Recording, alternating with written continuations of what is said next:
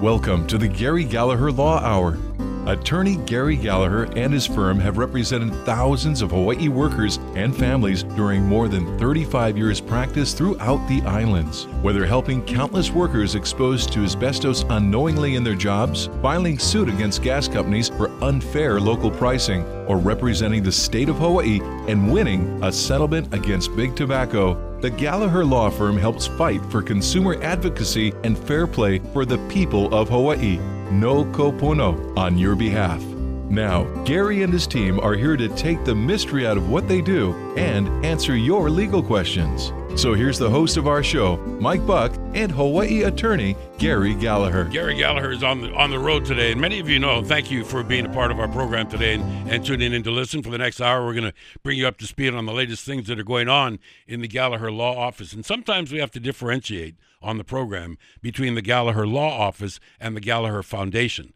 Today, we're going to talk a little bit more about the foundation. As you know, Gary has been very, very involved in checking out a bunch of people that have had traumatic injuries, mostly brain injuries and head injuries, some to do with football and, and other sports, where, you know, banging on the noggin is something that happens all the time. And after this uh, conference that was held a little while ago, uh, and we'll explain what that was in a minute, um, I do have uh, Clarice Kobashigawa here. She's an attorney with the firm, and she'll help uh, uh, bridge that.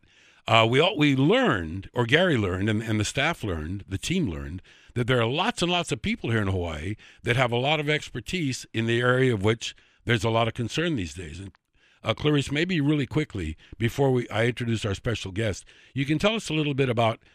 I don't I don't want to say the surprise, but the the overwhelming response you all had uh, at this conference. What was the conference? Right, Mike. So going back to the CTE conference that we had at the end of January mm-hmm. of this year, um, which was in conjunction with the second annual Neuro Huddle, it was such a fantastic event, and um, rightly held at the Queens Medical Center auditorium. Yeah, and which is uh, why we're going to learn. We our guests. But what I thought was also interesting is, although in the very beginning, Gary was interested in, in, in gathering some information on how to diagnose a certain thing. But then it turns out that there's all kinds of interrelated stuff. So the response to, for this second neuro huddle, which I love, uh, was was overwhelming. Right. Yeah. absolutely. I mean, with the physical therapists there, I mean, I'm sorry, the the um, athletic trainers mm-hmm. and the doctors. Um, the um, I think there were some psychologists also in attendance. Yeah, so. I mean, it was like who go figure all of these re- re- related fields. Mm-hmm. Now, maybe at the next one, uh, you're gonna you're gonna meet our, our guest on this on this program, uh, Dr. Matthew Koenig. He's a, a he's at the Queens Medical Center and he's director of telehealth. We'll learn about that a little later. But it's sort of interesting because neurocritical care is something that he's involved with. And I, I don't think, first of all, uh, Dr. Koenig, welcome to the program and thank you very much for joining us. Thanks for having me on the show. A pleasure. Um, and, you know, I do know nowadays that, that people entering the field of medicine, they will sort of be predetermined or pre-selected. This is what I want to specialize in. There are very few, you know, shingles out on the on the street anymore where it's come one, come all. Um, so, but you, they're they're like the quarterbacks, right? The GPs. How how did you get involved or specifically interested in the field that you've chosen? Well, so uh, first of all, I'm a neurointensivist, yeah. and and I think the first question that that begs is what, what is, is, a neurointensivist? neurointensivist? Yeah, it does. Right. I think there's there's uh, a lot of people who don't really know what a neurointensivist is, or the field of neurocritical care is a new concept to mm-hmm. a lot of people, especially in the public. And um, sometimes people ask me, like, how would I have a family member come and visit you? Yeah, yeah. Um, and my usual answer is, you don't really want that. Yeah. You know, you don't want to. Yeah. You don't want to. But but, but is that an indication, doc, that you've chosen to take uh, patients that really require a tremendous amount of almost emergency care? That's right. We really subspecialize in patients who are critically ill because of injuries to the brain and mm. spinal cord. Wow. And those can be traumatic injuries like traumatic brain injuries, um, as the, the CTE conference, cr- chronic traumatic encephalopathy, that's CTE, was focused on traumatic brain injuries and also non traumatic brain injuries like stroke is, is, is the second most common uh, patient population that we really specialize in treating. Okay, you know, what automatic when the minute you talk about a specialty, when you say how do you get to you, and you say you don't really want to do that. Um, let's talk about the, I guess, the diagnostics that are used, no matter where they are, whether it's an, an emergency room or a family doctor's thing, to sort of start a trail or, or a track on somebody on what might be wrong with them. Well, the, most of the patients that we get uh, come into the emergency room, Mm-hmm. or they come in as uh, referrals from other hospitals. At Queens, uh, we're we're the really the only comprehensive stroke center Sure. in, the, in the state, and and and the only uh, major trauma center in the state. And so, if there are patients who have bad strokes that need critical care, or traumatic brain injuries, you know, we're really the intensive care unit that focuses on treating those patients. What What about people that are out there listening and, and really don't know the difference between a stroke and a heart attack? You know, and a lot of people think one one and two are the same. Um, if you're going to get one, which is the better one to get, or and more importantly, what are some of the things that differentiate the the, symptom, the signs of which what, what what it could possibly be? Did I give you that question? Thank- no, no, thanks, no. That's thanks just, for asking that's that just question. right out of my question bag. You know. Yeah. That's a great question Yeah. because there really, uh, you know, and I'm joking because there really are a lot of misconceptions Sure. about what a stroke is and how is it different from a heart attack. And so a stroke is a blockage of blood flow to the brain. Mm-hmm. It's usually caused by a blood clot that forms somewhere in the heart or the large blood vessels that, that send blood flow to the brain. And then it's carried along the bloodstream and it lodges in the blood vessel and it blocks blood flow Mm-hmm. to the brain. The brain really doesn't have any energy store at all. And so it really doesn't tolerate a lack of blood flow for any period of time. Mm-hmm. And permanent injury starts to set in within minutes. Yeah, that's the thing that is really scary because you say permanent.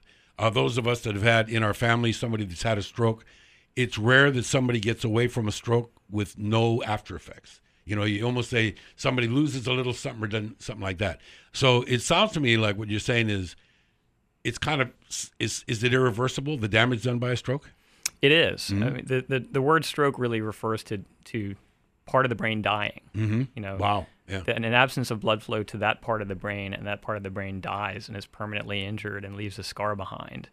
You know, we're pretty g- gifted uh, to to adapt to needs. I mean, if somebody hurts themselves, they use a cane or they use a wheelchair or something.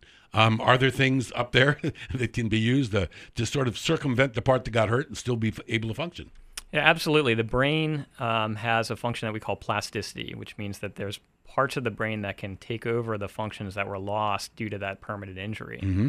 And so structurally, the brain is permanently injured with a stroke. That's the, by definition. The definition of stroke really means that there's a permanent injury to the tissue that you can see. You know, if you get a CAT scan years later, you'll still be able to see that stroke that occurred. Yeah, that, that's I, I find that fascinating. Uh, only because I guess it leaves an indelible mark, and maybe to the to the acute practitioner, you can say, "Well, that's what happened, and this is when it happened, probably." Right. That's right. Wow. But you know, just because structurally there's an injury to the brain that's permanent doesn't mean that functionally the patient will have no recovery. Most patients do recover to some extent after a stroke. Yeah, and you know, th- there and let's go for the good news. I mean, the good news is, I guess, if you're fortunate enough to be able to sort of figure out what's happening, or somebody is, and if you get the care right away, from what I understand, the quicker you get somebody that even may be suffering a stroke, you're better than having them come into an ER and be given a, a candy bar and go home than than to wait until somebody's collapsed. That's absolutely right. And, and time is of the essence. And we use the phrase time is brain. Yeah. And, wow. Yeah. And, and to kind of put a number on that, if you block one of the major blood vessels to the brain, you lose 1.9 million neurons every minute. The neurons are the brain cells. And so you, you permanently lose 1.9 million brain cells every minute that that blood vessel Okay. is Now, me being a, a neophyte, I think that's like really a lot. It's a lot. Yeah. Yeah. It's it a sounds lot. like it's a lot. Yeah. I mean, you have you know you have hundreds of millions of, of brain cells, but that's still a large number. Mm-hmm. Sure. Um, let's talk about what good news there is. I do know that there's been a lot of there's there's, there's some really good rehab going on. I know at Queens specifically, you guys have a number of ways to you know not only triage somebody but but get them on the road to either acceptance or recovery. Um, uh, is how is technology helping you with that? And we'll talk about another phase of technology later. But gee, the the, the diagnostics that you have now must be so much better than they used to be. Well, not just the diagnostics, but the treatment as well. Um, stroke used to be considered a non-treatable disease. Uh, you would diagnose, and then the, the treatment was rehabilitation, and that's really not the case anymore. Um, there's now two treatments that are recognized as standards of care. One is a medication called TPA. Okay. Um, it's a clot buster medicine.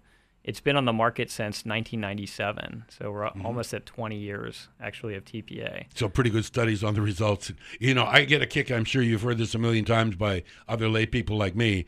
Uh, at night now, when you're watching television, every now and again, every break there's some medicine, and for 30 seconds they tell you how great it is, and then for 90 seconds they tell you here are the things that might happen to you by taking this medicine. Sounds like this medicine's made it past that. That's right. I mean, there's a number of studies showing a good safety profile and that mm. it's effective, and it, it's part of every guideline at this point. It's it's mm. recognized as the standard of care. But despite that, only in the state of Hawaii, in the last five years, only 5.5% of patients with strokes were treated with TPA. Wow. So almost 95% of people who had strokes in this state were not treated with TPA. Who, who besides a specialist like yourself would dispense it or administer it? I mean, is this going to be mainstream? Would would uh, would a, a, family doctor have this medicine available to him? It's really only in the emergency room of, mm-hmm. of hospitals, but yeah. every hospital, every acute care hospital in the state has TPA. Yeah. In, their pharmacy. So, so the message is the the side message of today's Galiher Law Hour. If you're experiencing any of the symptoms that are going to give you a some or, some loved one is, the quicker you get them into that, the better. That's right. Yeah, yeah. That's absolutely right. What do you see? What what do people mostly see coming? What are some of the? Uh, and I know we branched off from it. We could talk hours on this, but what are some of the things that might happen to somebody and, and to lead him, he or she, to say, "Hey, you know what? This sounds like this feels like I might be having a stroke. I better get to the doctor." Yeah, great question. So, the memory tool that we use is called Act Fast. Okay, mm-hmm. and, it, and it's F A S T is the acronym to mm-hmm. remember. So act fast, and F stands for face, and that means droopiness on ah, one okay. side of the face. Sure, yeah. Crooked smile mm-hmm. or droopiness of one side of the face. The A is arm, and that's weakness on one arm. Mm-hmm. It's important that stroke, for the most part, causes symptoms on one side of the yeah, body. Yeah, see, that's the thing that I think probably a lot of listeners get that because they've seen it in their families or not. Um, is it is there is it preference? I mean, you know, when you're going to have a stroke, could it be either side? And let's say that I'm right-handed. Please do it to my left if I'm going to have a stroke. You know what I'm saying? I mean, is is there any way, or is it some electronic thing that goes on? Who knows where it's going to end up? Yeah, unfortunately, you don't get a choice of which side it yeah, is. darn it. Yeah. yeah. and I mean, it is important which side uh, which side is involved because people who are right-handed, and most mm. most people are yeah. right-handed.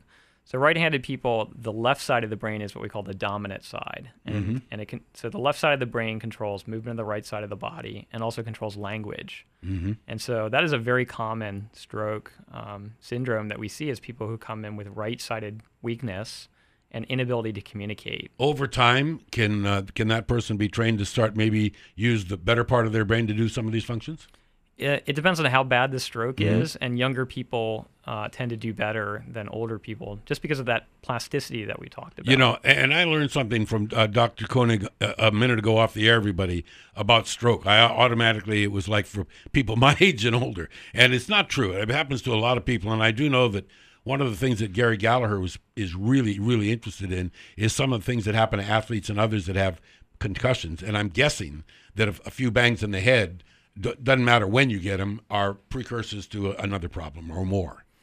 It can be. Um, certainly, patients who have uh, chronic traumatic encephalopathy or repeated head trauma mm-hmm. do actually, it, it's recognized now that they do have a, a higher incidence of stroke. Yeah um, in, in young people. I'm, I'm guessing that what we're trying to avoid here is some people are going to do something no matter what, right? If they dangle a college football scholarship in front of a kid, kid's going to play football, not tell anybody when he gets hurt.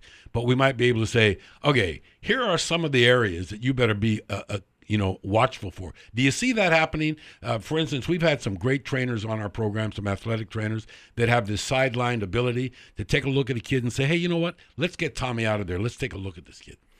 Right, and, and that's you know obviously a very important topic nationally and, mm-hmm. and locally as well is is how do we clear kids or not not even kids yeah, necessarily people. professional yeah, yeah, athletes or, or collegiate athletes um, how do we clear them to return to to, to play um, in the field after a head trauma you know uh, it's sort of interesting because I'm guessing because of our multi ethnicities that this is a pretty good place to learn about ethnicity and are some people more more prone to get this kind of condition or not? Are we a a literally a, a plethora of, of, of ways to learn about Ill, illness or injury? Again, that's a great question to ask. You would you would think I fed you these questions, but I get paid. The, I get paid the medium bucks to get to ask these questions. Um, it, it's a question that's that's certainly relevant to stroke. Mm-hmm. Um, and my colleague, uh, Dr. Nakagawa, Kaz Nakagawa, he really specializes in looking at some of the ethnic and racial disparities mm-hmm that we see in the incidence of stroke and also outcomes of people with strokes. And certainly, the, yeah. the, the, the, risk of stroke is not distributed evenly among mm. among people in Hawaii. Sure. Uh, what I find interesting, and maybe another thing you can clear up, is that this is an equal opportunity problem. It's men and women. I mean, a lot of times say, well, grandpa had a stroke. It's all, all the men. But I learned uh, through this program a couple of times ago in the Neuro Huddle uh, show that we were doing that the greater number, a lot of head injury and trauma comes to little girls and in judo and in gymnastics. So are women as predisposed? Is it an equal opportunity problem? Oh, absolutely. Mm-hmm. I mean, there's certainly differences between genders in, mm-hmm. in terms of the uh, of the brain structurally and functionally, but when the brain is injured, especially with traumatic injuries to the brain, that's that's definitely an equal opportunity um, uh, problem. Is the profession sort of uh, enthralled or intrigued with the, the, the circuitous route a lot of people go through in order to get injured like this? In other in other words, how many things do you do during your life? More money, more money, more money, or more more athlete, more athlete, more athlete to set yourself up for a disaster, even if you think you're in good shape. Absolutely. Yeah. It, it's a cumulative problem. It's a cumulative problem, which means the sum and severity of injuries that the brain receives over a lifetime really uh, have an additive and probably multiplicative effect as well uh, to produce chronic traumatic encephalopathy. Um, what, what, what we've been concentrating on because of the neuro huddles and because of the um, the huge amount of interest and additional expertise that, that Galiher is, folks have found out that are available here in Hawaii. It seems like, oh, I, this is easy. We can fix just about everybody. I don't want to tr- trivialize when you get a patient, you get a, you have a train wreck. I mean, you really need to do a lot of work. Maybe you can explain typically what happens when somebody gets out of an ambulance or a car at the ER. Uh, well, it really depends on the nature of the injuries, but you know, as a neurointensivist, I really see the worst of the worst mm-hmm. in my practice. So I see the patients with the most severe injuries, and those are generally not sports-related mm-hmm. traumas. I mean, we certainly have seen some bad sports-related traumas, but the majority are what you would expect, which would be car accidents, sure. pedestrians struck by motor vehicles, is unfortunately very, very common in Hawaii. I, what I was wondering is, is, is there any way to quantify uh, when you've had one of these traumatic experiences, what you brought to the game in the first place. In other words, what shape you were in when you got hit. How much did that you know contribute to what your diagnosis is going to be? In other words, if you're a super healthy person that's never been hurt ever, and you get banged by a moped, you might make it if you're rather than if you're an old person with a lot of issues.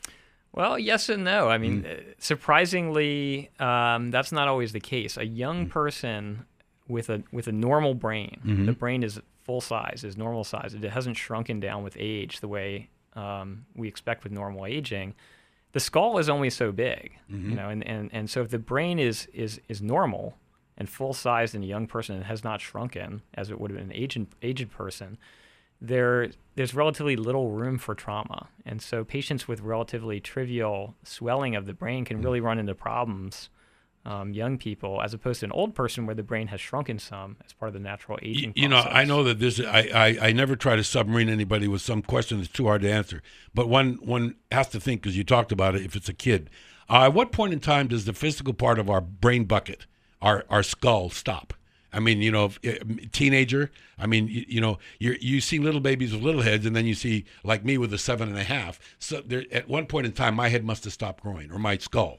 Yeah, absolutely. So somewhere around age between age ten and twelve. Okay, that's it. You know, the the, yeah. the head is and brain are, are full size. Wow. Or adult size. Okay, now it, it, so and what you're saying is for those that don't know, later on the bucket's the same size, but the stuff inside shrinks. That's right. Yeah, not the outside, the stuff right. inside. Yeah. Are you more susceptible? Uh, I mean, does does a vacuum or empty space up there cause problems? That can cause its own set of problems mm-hmm. too. Um, so, I mean, in some ways, it sounds bad for your brain to shrink, right? That's yeah. probably not a good thing. You're, you're losing your reserve. No, but when you do get older, it's okay if your stomach shrinks a little bit and some of your other parts, that, you, then you're allowed to get out of there. And that uh, that that also um, everybody wants to know in this day and age because when we talk to our trainers and we talk to our nutritionists, they tell you it's 50-50 between food and exercise. I'm wondering how many people once once you've got them over the the, the hump of this emergency room visit have to take a look at stuff like that go, going forward. Yeah, absolutely. I mean, especially with stroke, mm-hmm. there, there, are definitely lifestyle choices that are risk factors for stroke, including diet and lifestyle. Let's talk a little bit uh, about what would determine somebody needing surgery. When they get, you talk about somebody that's had been hurt. You know, if somebody gets a compound fracture of their leg uh, in an accident, they're they're in that ER, they're having surgery. Um, is I, I'm guessing that you or somebody in your position that's going to have to undertake that. It's like very little prep time, not too much time to study this guy. So you've got to be able to be, you know, walking and talking at the same time as far as getting into doing something for this. What what are some of the things physically you do to a patient that's had a traumatic injury? Well, I'm not a neurosurgeon, but mm-hmm. I work very closely with the neurosurgeons. Mm-hmm. I basically take care of, uh, do the postoperative care for patients that neurosurgeons operate on for complex surgeries. Um, and so there are certainly patients with brain injuries that require emergency neurosurgical sure. procedures.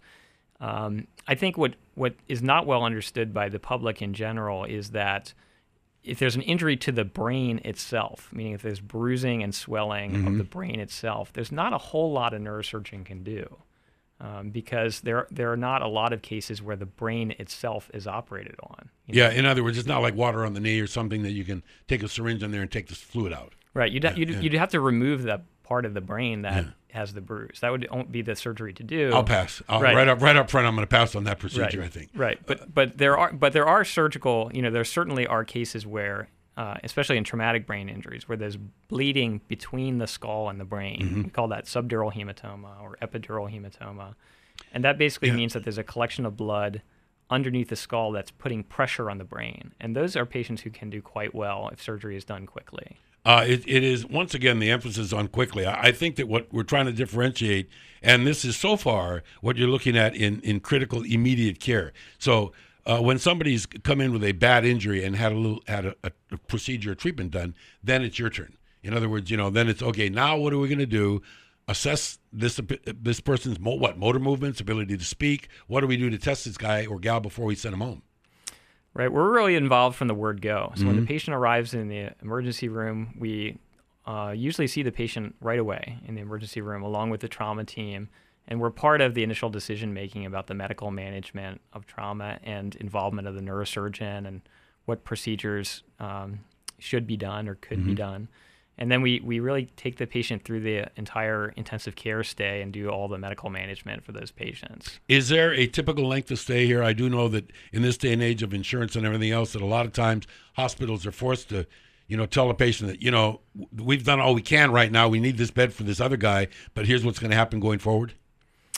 Um, it really depends on the severity of injury. Mm-hmm. We've had patients who are in the intensive care unit for weeks mm-hmm. and sometimes even months.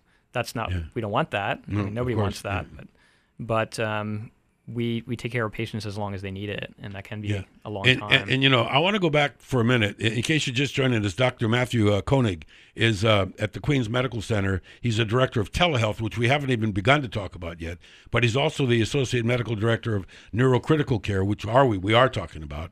Uh, we'll talk about that some more. But I want to go back to what was happening uh, with Clarice Kobashigawa out of Gary Galiher's office about this neuro huddle, because I, I can already tell that having a new asset like uh, Dr. Koenig and others that have been on the program, that what we're really looking at is there's a tremendous amount of expertise once somebody is diagnosed. So I know a lot of times in, in your office, people will get on the internet and they'll diagnose themselves, then they'll call an attorney, right? And you say, wait a minute we don't do this. You know, this is not what we're after. How, how does it happen that Gary, as an individual, and now you guys, because you're on his team, gets so involved in this? What's the trigger? What's making Gary so passionate about the, these helmet and usually and concussions and head injuries?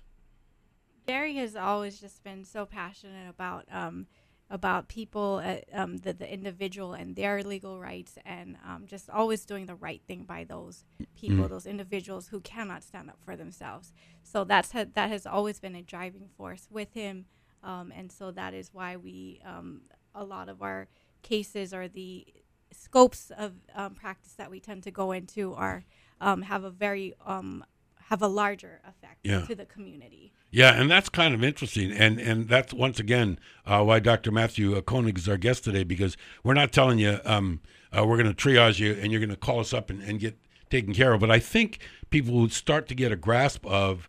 Gee, there's an awful lot of things that can go wrong with me, and maybe uh, getting online when I have a headache's not the best idea. I mean, uh, uh, maybe sometimes there would be triggers, and I do know that you said with fast and, and other things, there are some really good games one can play to get ready for what's going to happen if mom or dad or me or somebody gets some of these symptoms.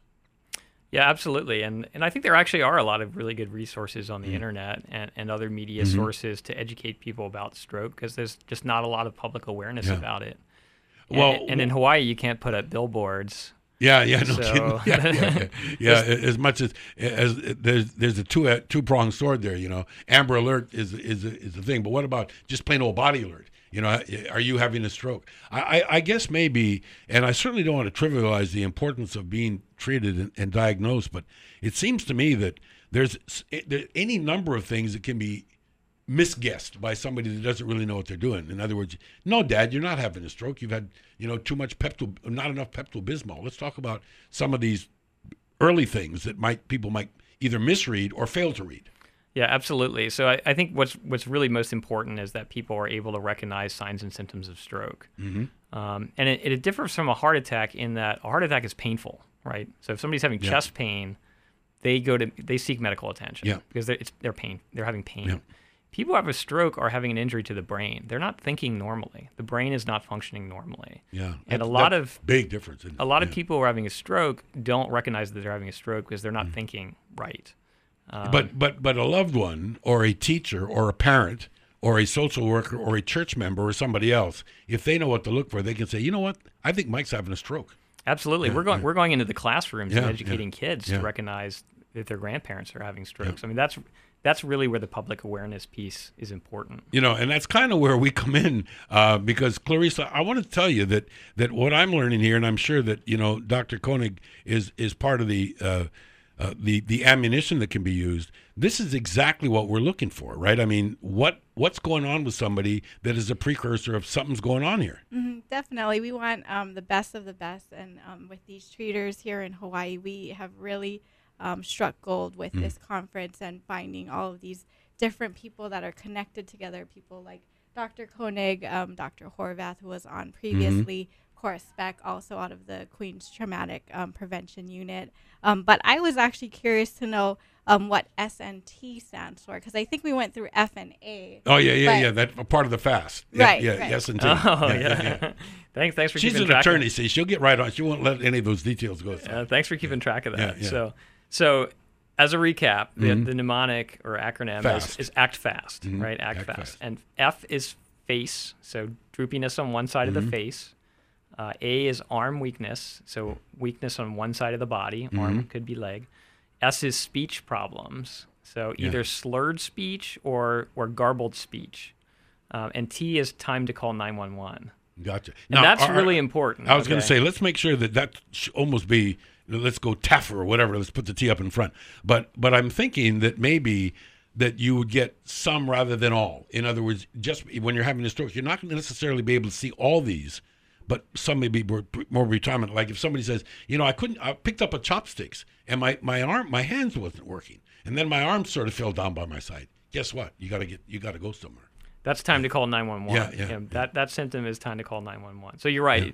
It, doesn't certainly doesn't have to be all three of those things. Mm-hmm. But weakness on one side of the body, numbness on one side of the body, speech problems, vision changes, or problems in balance. Those are the big five symptoms that we yeah, see. I was going to say, if, you, if you've got a speech problem, you haven't had any beers, you know that you're not going to be able to blame it on, I'm a little tipsy. You know, uh, it, it is sort of interesting. That's why I said that, you know, here in Hawaii with so many different ethnicities and way of speaking, you know, it may be somewhat hard to diagnose when somebody's got a speech problem because we have so many different ways and words that we use. But I, I want to go back to something else.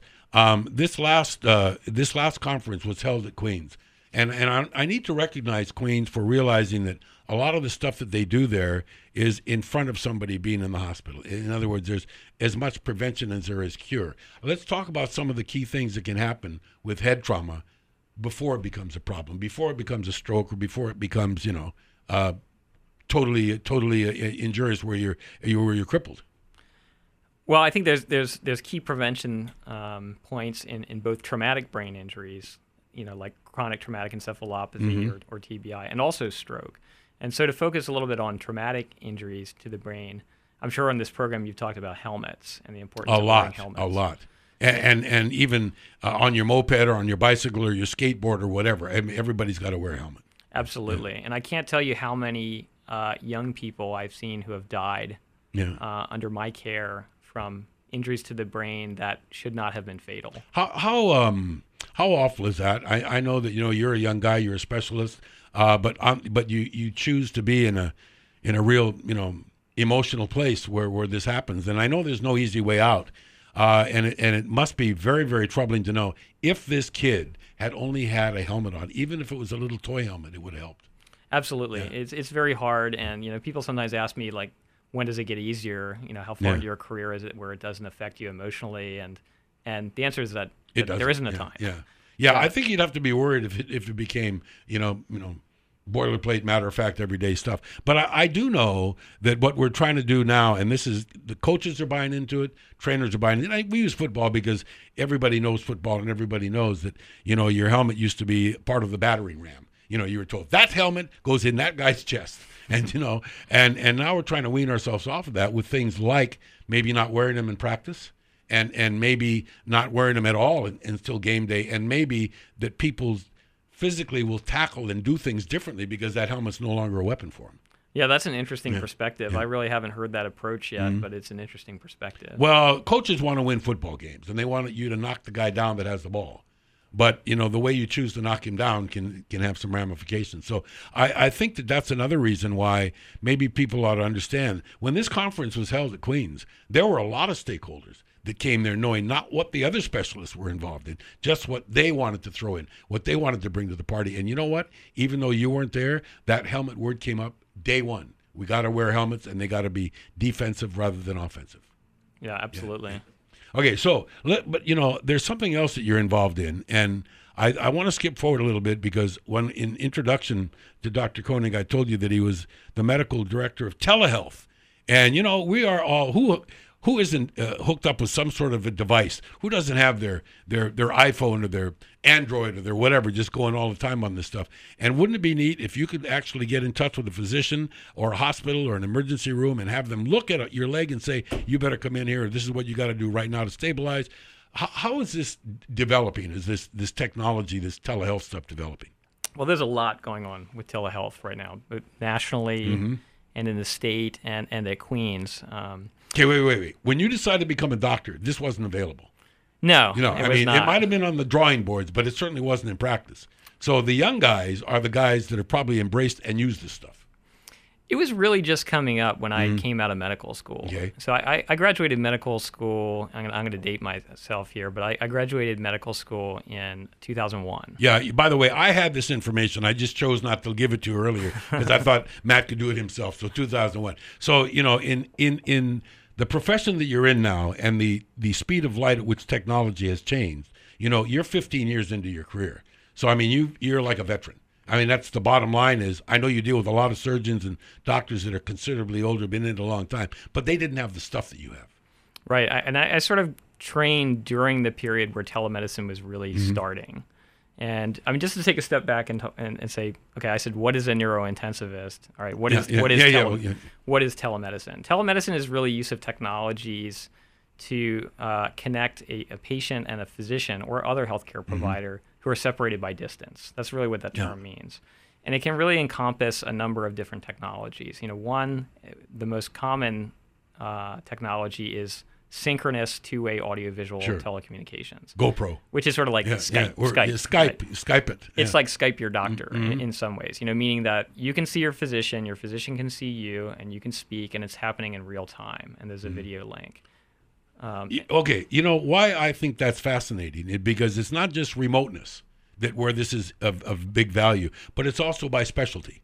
In other words, when you call a, te- a telemedicine hub and somebody's going to triage you and say, "Get Dr. Koenig on the phone." This Doc Koenig's got to see this guy. Right. You know. Right, and that's what we're doing for yeah. stroke. Yeah.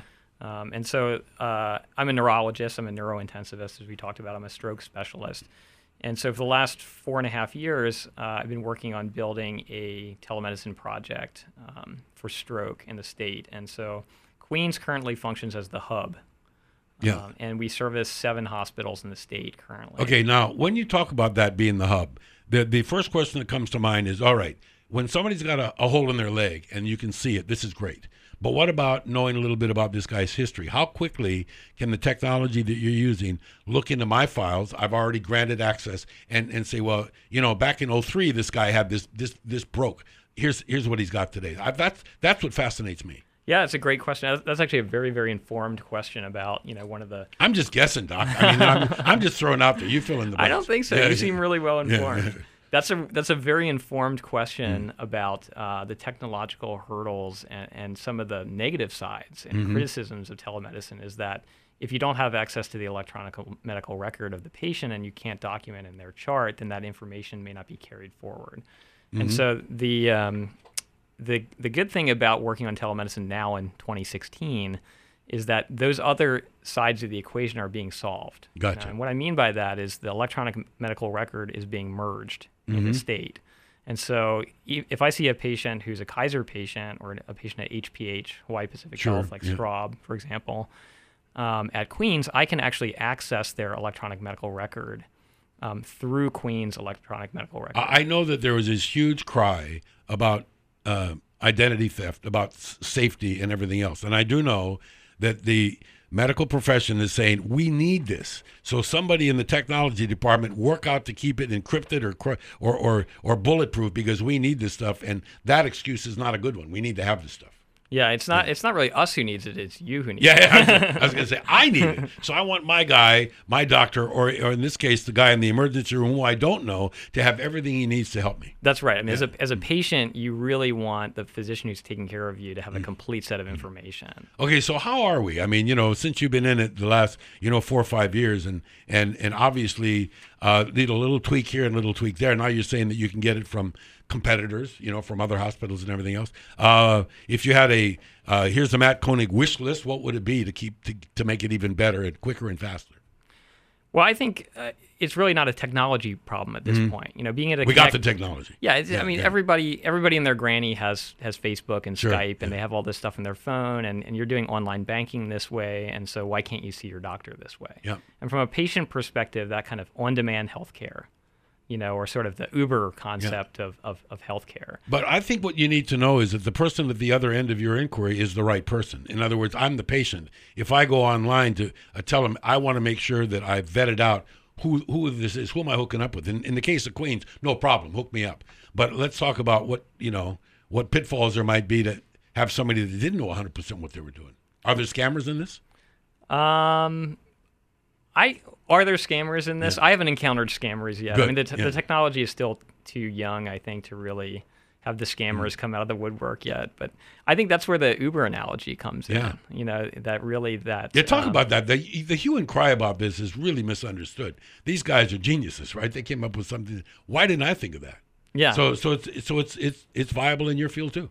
I mean, doctors get reviewed on Yelp. It's really Yeah, it's really kind of interesting. You can Google yourself and find your review on Yelp. Mm-hmm. Um, and so Say, I thought I fixed that guy. I guess he may, guess he's mad at me. even if Yeah, the medical yeah, profession wanted to bury our heads in the sand and Mhm. ignore social media and the Yeah. internet and Uber and you know and, and on demand everything by mobile apps, it's coming. You know, it's coming. And Mm-hmm. Well, so, let, let's make sure, uh, Dr. Koenig, people understand this thing, and that is that uh, you want it and it's there.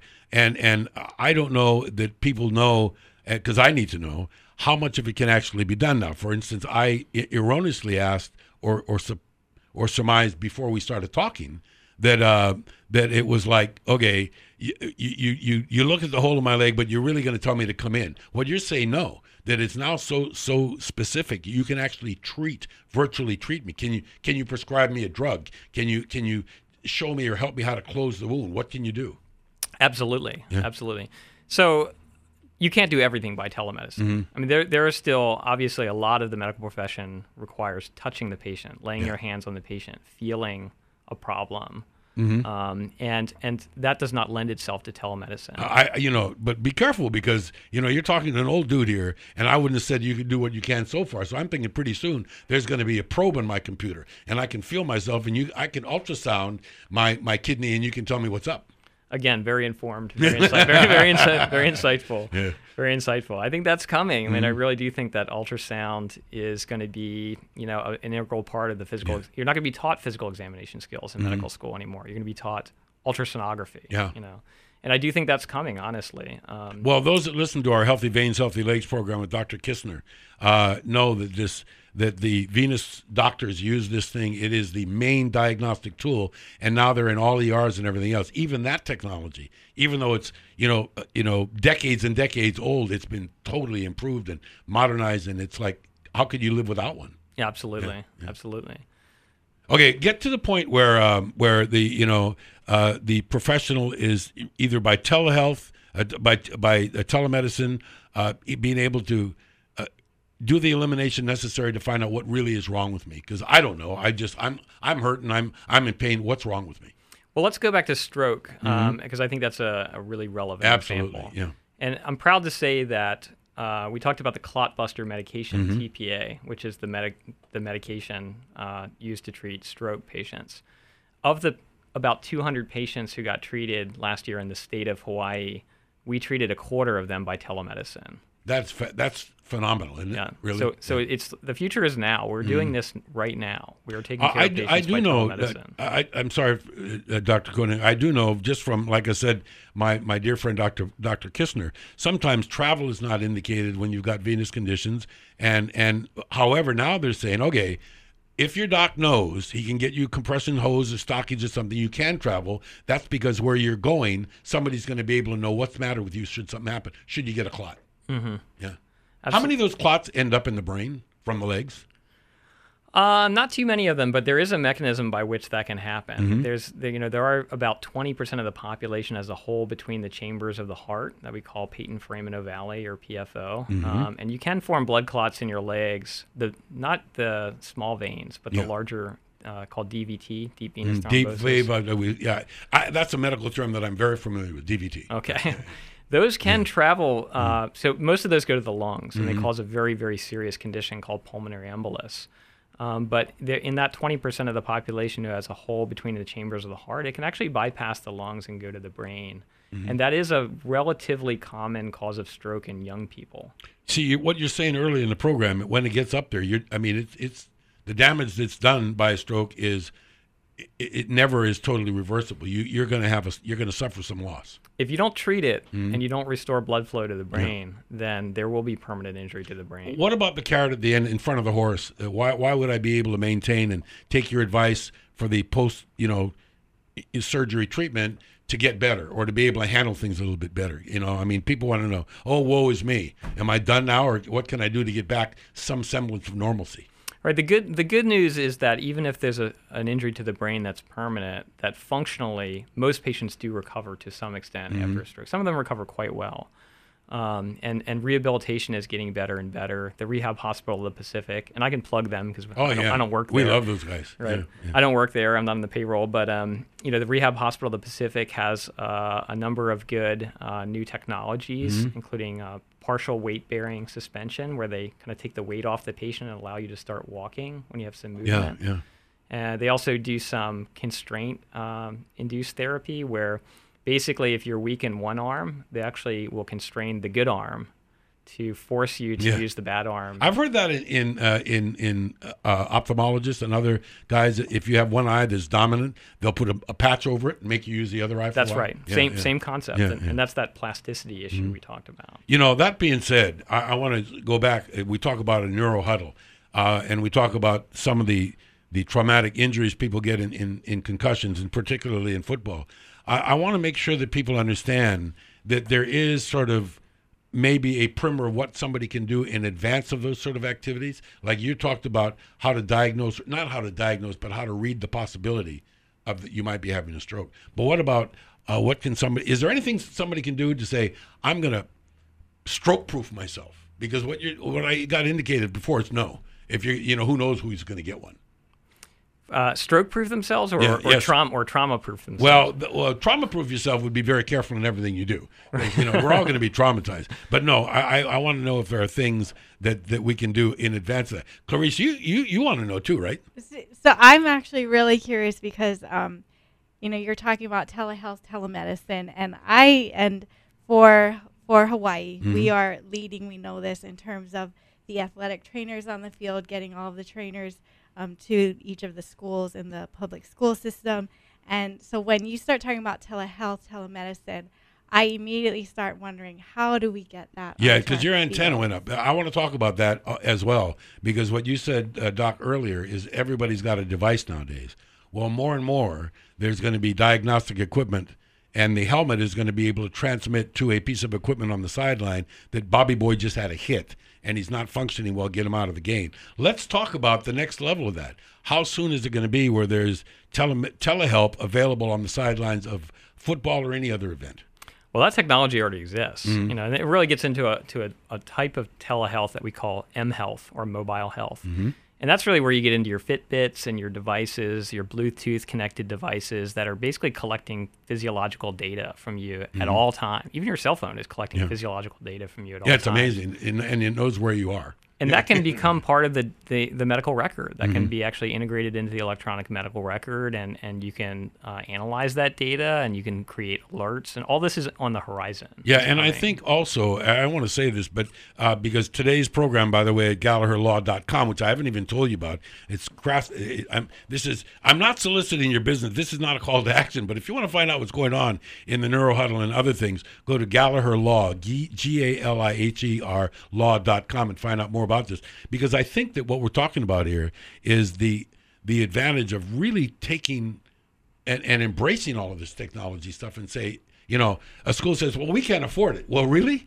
Uh, what about the fact, Doc, that some of what you're talking about, this equipment, is going to arm people like attorneys and others that are going to build a case against somebody based on all of this technology that they can glean out of what happened to this person, whether it be on a field of uh, of play or or in just walking down the street and getting hurt. Yeah, it's a really good point. And you know, as you collect more and more physiological data, it's it's more information in the medical record. And, and in some ways, you that's certainly a good thing because then you can automate your alarms to, to point out, hey, things are headed in the wrong di- direction with this individual. Can you And- tell particularly if they've been there before? Hey, this what's happening right now is the same thing that happened to them in 2013. Let's uh, let's uh, let's have them stop that right now. Right, and that, hmm. and that's really the goal is to be hmm. able to collect, you know, sort of that big data approach. You know, meaning this person is trending in the wrong direction. Alert, alert, hmm. and then you can head off that is, you know, something like stroke potentially or, or, or recurrent traumatic injuries to the brain. You can head them off before they happen, and and that is the goal. But you know, certainly from healthcare professionals. There's some some trepidation, you know, among providers. The more data you collect, that's just maybe more data. Yeah, I was going to say there's you. another thing here, and you might want to address this for a minute because I know that what you said before about the telehealth is that there are some things where you have to put your hands on my body and see what that lump is and all of that stuff. And do you sometimes think that, hey, wait a minute, before I fully embrace this new technological development, how much time is it going to take me to do this, and what am I going to get out of it? In other words, do I really want to minutia minutia this, or or can I get salient points in there somehow quicker so that I can read them? It's a great question, and, and it kind of goes back to you when you asked me what my wish list would be. Yeah, yeah, give me the wish list. Yeah. My wish list is actually not the technologies because I think the technologies are there.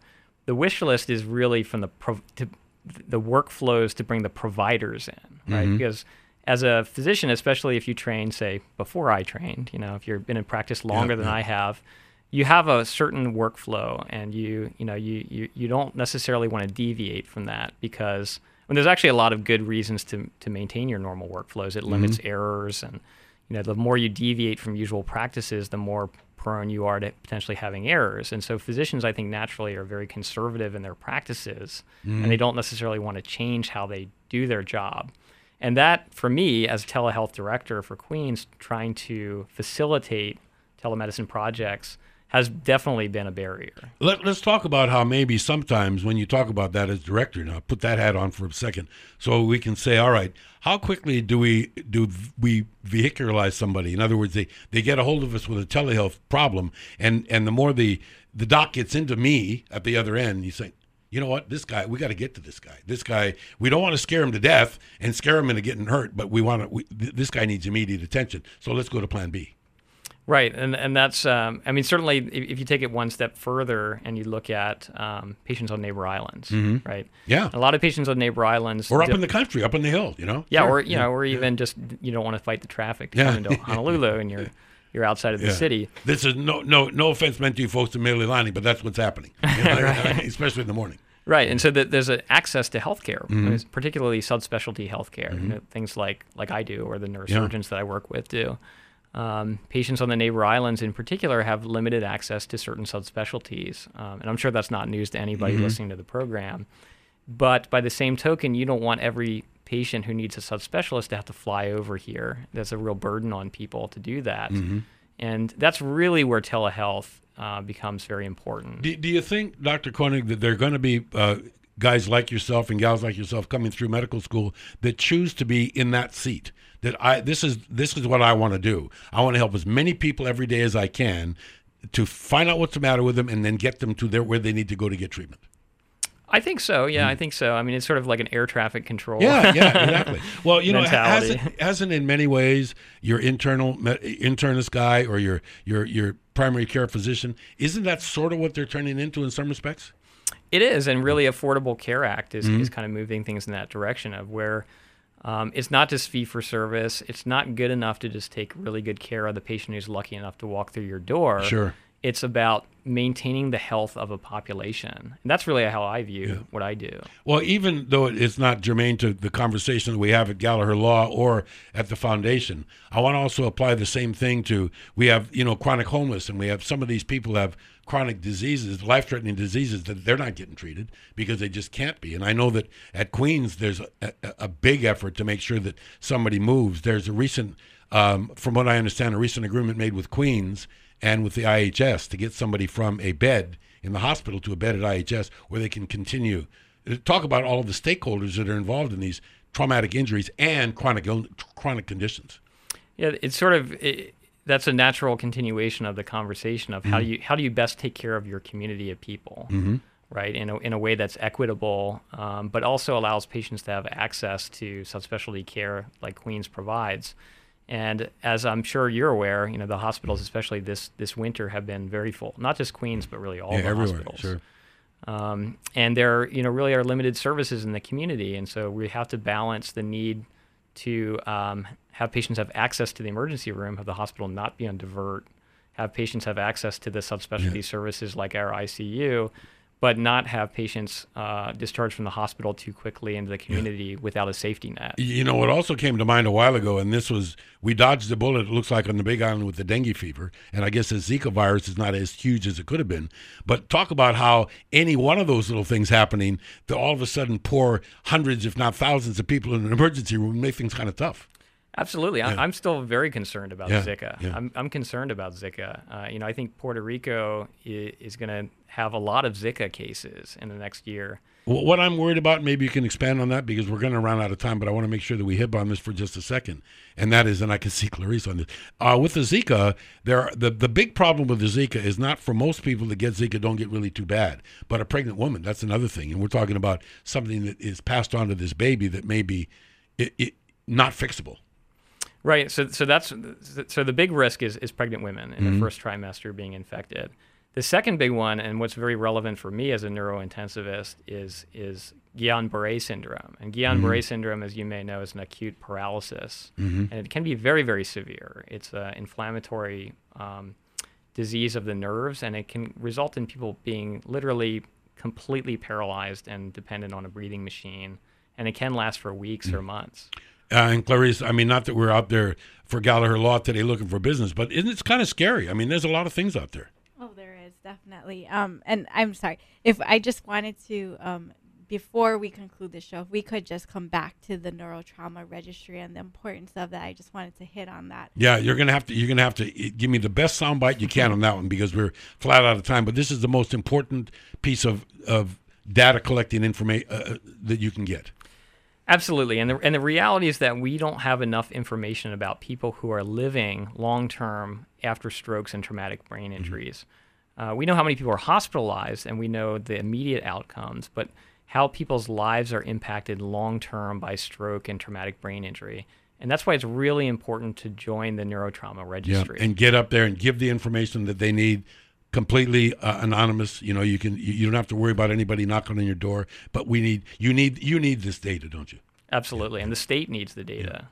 I want to talk about that again another time. See, we are already running out of time, but uh, the, those of you that joined us late and didn't hear, Dr. Matthew Koenig is uh, at the Queens Medical Center right now, medical director of telehealth. That's just one of the hats he wears, and we're certainly glad you got to air out a couple of them with us today. Thank you for being here. And we'll be back again next time for the Galiher Law Hour. And remember, if you want to know what's going on generally at Galiher, just check it out at Galiher.com. That's G A L I H E R.com. See you next time. Well, that's our program for today, and we certainly hope you'll come back next week for our next episode. In the meanwhile, to learn more about Team Galiher, log on to GaliherLaw.com. That's G A L I H E R Law.com.